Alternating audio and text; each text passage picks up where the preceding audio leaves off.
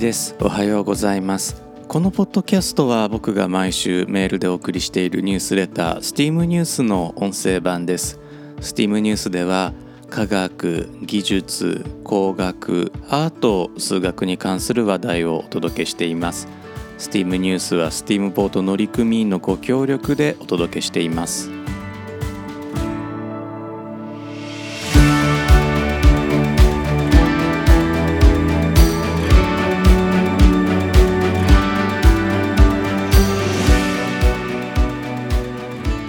改めまして1です。このエピソードは2022年5月13日に収録しています。このエピソードでは STEAM ニュースバックナンバー第41号から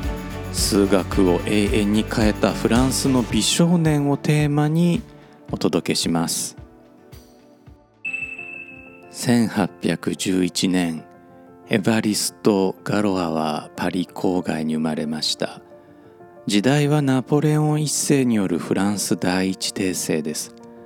チャイコフスキーの序曲1812年に描かれたロシア戦役の1年前なのでナポレオンの絶頂期でしょう。ロシア戦役は60万人の兵士を連れてロシアに攻め込んだナポレオンがわずか5,000人の兵士と共に敗走するというナポレオン側から見たら大失態に終わります。1814年ナポレオンは追放されフランスは王政に戻ります。ガロアの父親は公立学校校長で詩人でその後町長になります。ガロアの母親はパリ大学法学部教授の娘でギリシャ語とラテン語に堪能でした。つまりは絵に描いたような文学少年としての教育を受けたわけですね。ガロアはパリの名門高校リセ・ルイ・ル・グランに12歳の時に入学します。ここでどういうわけかギリシャ語やラテン語に突然興味を失い数学に目覚めるんです。ルイル・グランの後輩には数学者シャルル・エルミートや理論物理学者アンリ・ポアンカレがいますから数学へと導く何かがここにあったのかもしれません。ガロアはルジャンドルの幾何学の基礎を2日でラグランジュの数値方程式の解放を8日で読んだと言われています。どちらも1年以上かけて読むような本です。そしてガロアは16歳の時に理工系のフランス最難関エコール・ポリテクニークを受験するのですが落第してしまいます。しかし悪いことだけではありませんでした。ガロアは飛び級で数学特別級に進学し数学教師リシャールに出会います。リシャールの影響でガロアは17歳にして人生最初の論文循環連分数に関する一定理の証明を書いています。これが1829年4月1日のことでした。その1ヶ月後には新たな論文を書いて数学者オーギュスタン・ルイ・コーシーに頼んでフランス学士院に提出するよう求めています。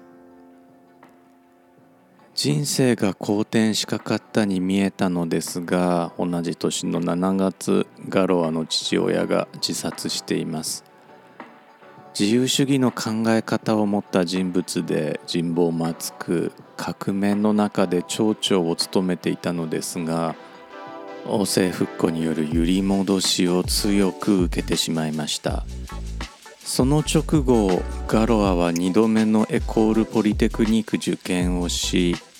落第しています。伝説によれば試験官がつまらない質問を繰り返したためガロアが黒板消しを投げつけたためだそうです。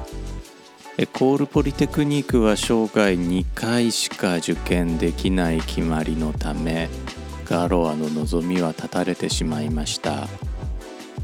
結局リシャールの手助けによってガロアはエコール・プレパラトリア。これは後のエコール・ノルマル・シュペリウールすなわち高等師範学校ですね。このエコール・プレパラトリアに入学することができました。それだけでも大したものなのですがまあ本人は不満だったかもしれません。1830年はガーロアが高等師範学校で再出発を始める年でした。1829年に書いて講師に預けた論文がどうなったかというとなんと講師がなくしてしまったようなんです。実際に何があったのかは分かりませんが結局講師はガロアの論文を提出しませんでした。そこでガロアは1830年に再び論文をフランス学士院に提出します。提出先は学士院の審査員を務めていた数学者ジョセフ・フーリエでした。当時のフーリエといえばフランスの学術界に君臨する大御所中の大御所でしたのでフーリエが認めれば間違いなくガロアの名声は響き渡ったはずです。しかしここにも不幸がやってきます。なんとフーリエが論文を預かったまま急死してしまうんです。1830年5月16日のことです。美少年ガロアどこまで不運なんでしょう。そしてフランスは1830年7月27日を迎えます。フランス7月革命栄光の3日間とも呼ばれる市民革命で王政復古でよみがえったブルボン王朝は再び打倒されます。度重なる不運がそうさせたのか7月革命に惹かれたのかガロアは流行思想でもあった共和主義に傾倒していきます。ガロアが傾倒したのは共和主義であって共産主義ではありません。今では政治参加への自由を求める共和主義はもはや保守系の範疇ですがこの時代では革新的な考え方だったんです。ガロアの生きた時代にはまだマルクス主義は生まれていませんが当時の共和主義は19世紀のマルクス主義くらいの熱量があったんだと思います。秘密結社に加わり政治活動に熱中するようになったガロアは校長を侮辱したことで1831年1月4日付で奉公されてしまいます。ただしガロア自身はそれよりも前に自分から退学しました。この頃ガロアの仲間19人が国家転覆を図った角で逮捕されています。政治活動と数学は別だったんでしょう。1831年1月17日にガロアは学士院へ3度目となる論文提出を行っています。ガロアが2度も論文をなくされたことを知って数学者シメオン・ドニ・ポアソンがガロアに再々提出を進めたんです。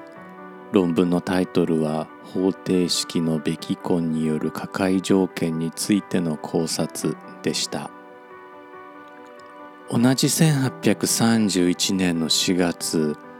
ガロアの仲間が釈放され5月9日にガロアたちが釈放パーティーを開いています。このパーティーには小説家アレクサンドル・デュマもいました。このパーティーではしゃぎすぎたガロアは翌日政府によって逮捕されてしまいます。6月15日の裁判で無罪を勝ち取りますが7月14日に再び逮捕され10月23日には禁錮6ヶ月の有罪判決を下されます。1831年6月15日の裁判と7月14日の再逮捕までの間にポアソンはガロアへ手紙を書いていました。しかしポワソンの手紙がガロアへ届いたのは彼が獄中にいた10月のことでした。ポワソンの手紙には君の論文の意味がよくわからない。もっとわかりやすく書いてほしい。書き直したらまた送ってくれと書かれていました。ポワソンも歴史に名を残すレベルの数学者ですからポワソンが理解できなかったということはガロアの理論が高度すぎたということになるんじゃないかなと思います。パリでコレラが流行したことからガロアは1ヶ月の刑期を残した1832年3月16日に近くの療養所へ仮出所します。そして療養所の医師の娘ステファニー・フェリス・ポトラン・デュ・モテルに恋をしました。しかしガロアは5月14日付の礼儀正しい手紙で振られてしまいます。ステファニー・フェリスには婚約者がいたんです。しかもステファニー・フェリスの婚約者がガロアへ決闘を申し込みました。決闘は1832年5月30日と決められました。ガロアは決闘の前日に3通の手紙を書いています。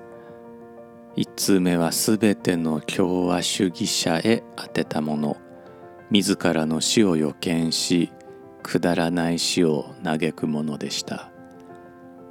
2通目は共和主義者の友人へのもので決闘相手もまた共和主義者だったことを推測できる内容でした。両方の手紙にはつまらない色女に引っかかったと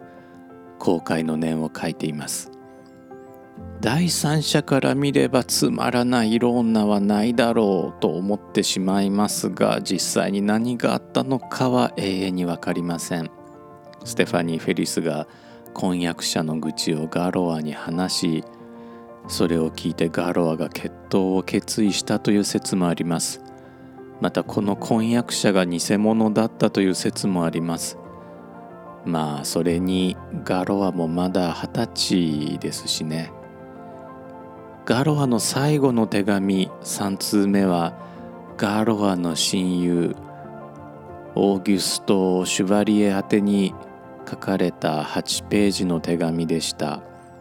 ポワソンから返された論文の修正や新しい発想を書き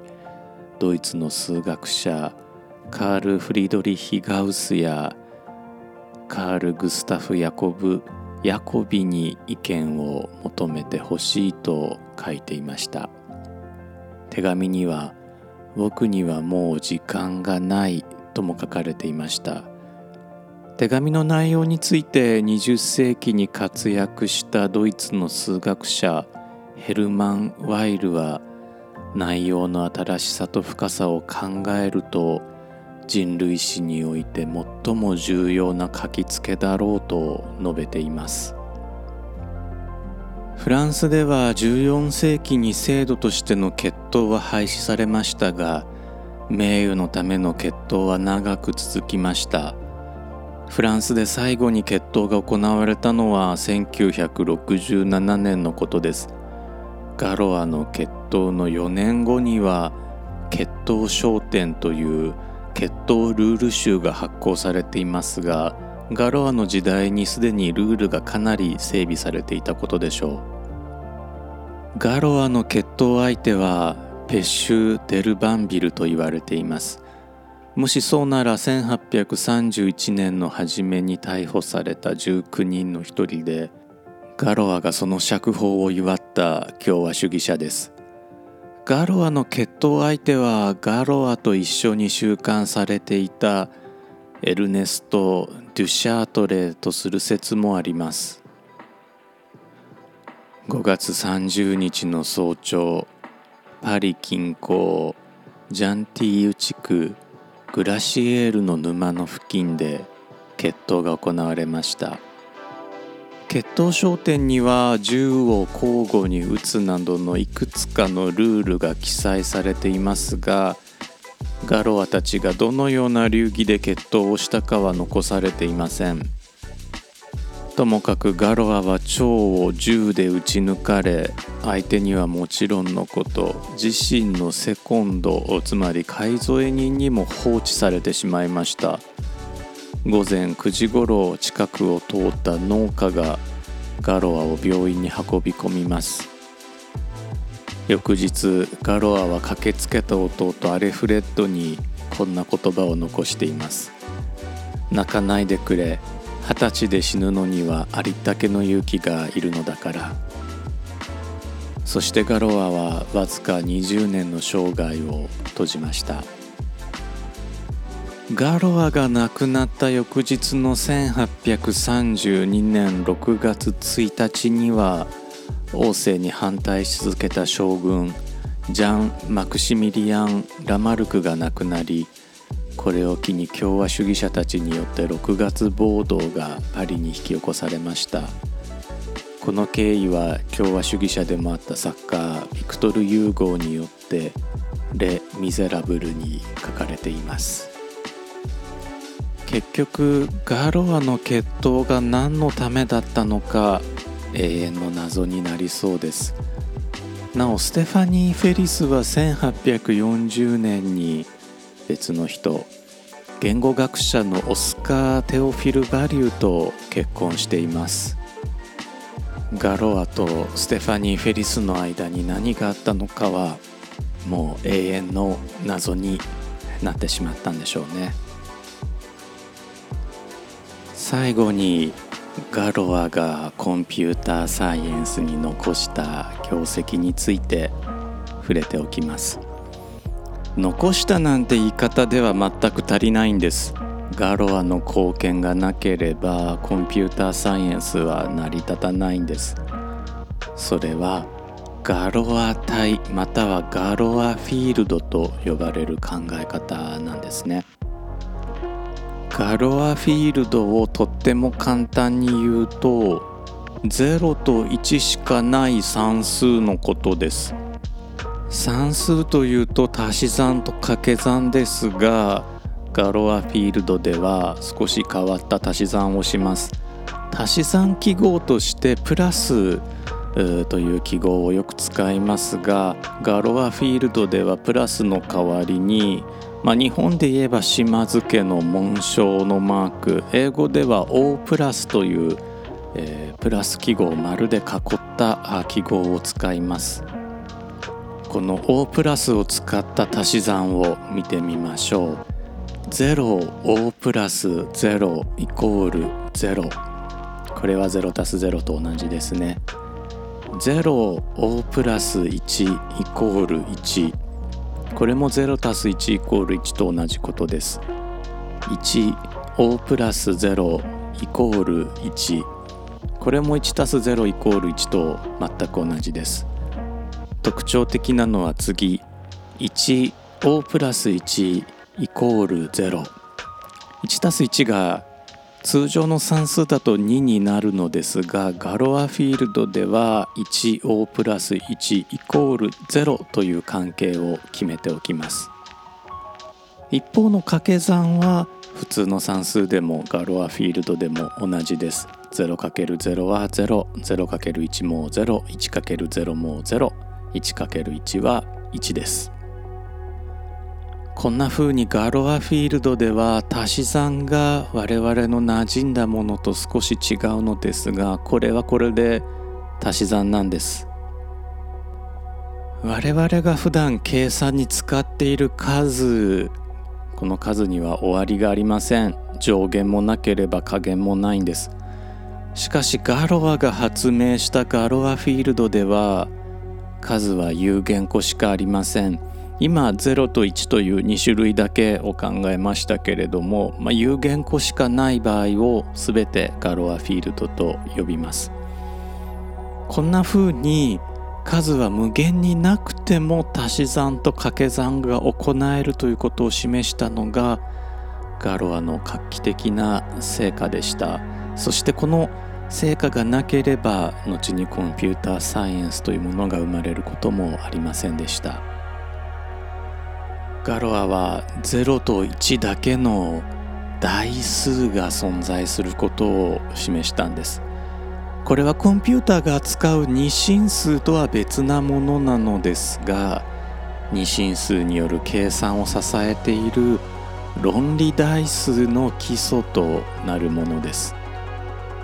以前質問サイトクオーラでこんな質問いただきました。6歳児の息子にアイウェオは終わりがあるのに数字に終わりがないのはどうしてと聞かれました。子供にも分かりやすい説明はありますか？僕は人間が無限の数を想像できることそしてその想像を数えることができることが数字に終わりがない理由だと回答しました。この考え方は1885年ドイツの数学者ゲオルク・カントールによって初めて示されたものです。カントールは数の本質を見抜いた偉大な数学者です。しかしガロアはカントールの50年以上も前により深く数の本質をつかんでいたことになります。コーシーやポワソンと名だたる数学者たちがガロアのアイディアを理解できなかったのも仕方ないのかもしれません。1870年フランスの数学者カミーユ・ジョルダンによってガロアの考えたことをまとめた大著が出版されました。その序文でジョルダンは本書はガロアの諸論文の注釈に過ぎないと述べました。たった20年の生涯で数学を永遠に変えてしまったフランスの美少年ガロアの物語でした。メールでお送りしているニュースレターではおすすめ書籍おすすめ TED Talk TEDx Talk もご紹介しています。ご登録いただくとバックナンバーすべて読むことができますのでえー、ぜひガロアについてお送りした第41号も合わせてご覧になっていただければと思います。おすすめ書籍ではガロア天才数学者の生涯という本をご紹介させていただいています。実はこの本ニュースレターを書き上げた後で見つけた本だったんですけれどもテーマが本当にぴったりだったのでご紹介させていただきました。それからおすすめ TED トーク。この号ではおすすめ TEDx トークということで森田真生数学とはというトークをご紹介しています。テッドではなくテッド X 京都テデックス京都2012からのトークなんですけれどもこの TEDx 京都2012ってねえー、僕たちも運営をさせていただいたあものすごく印象深いイベントでした。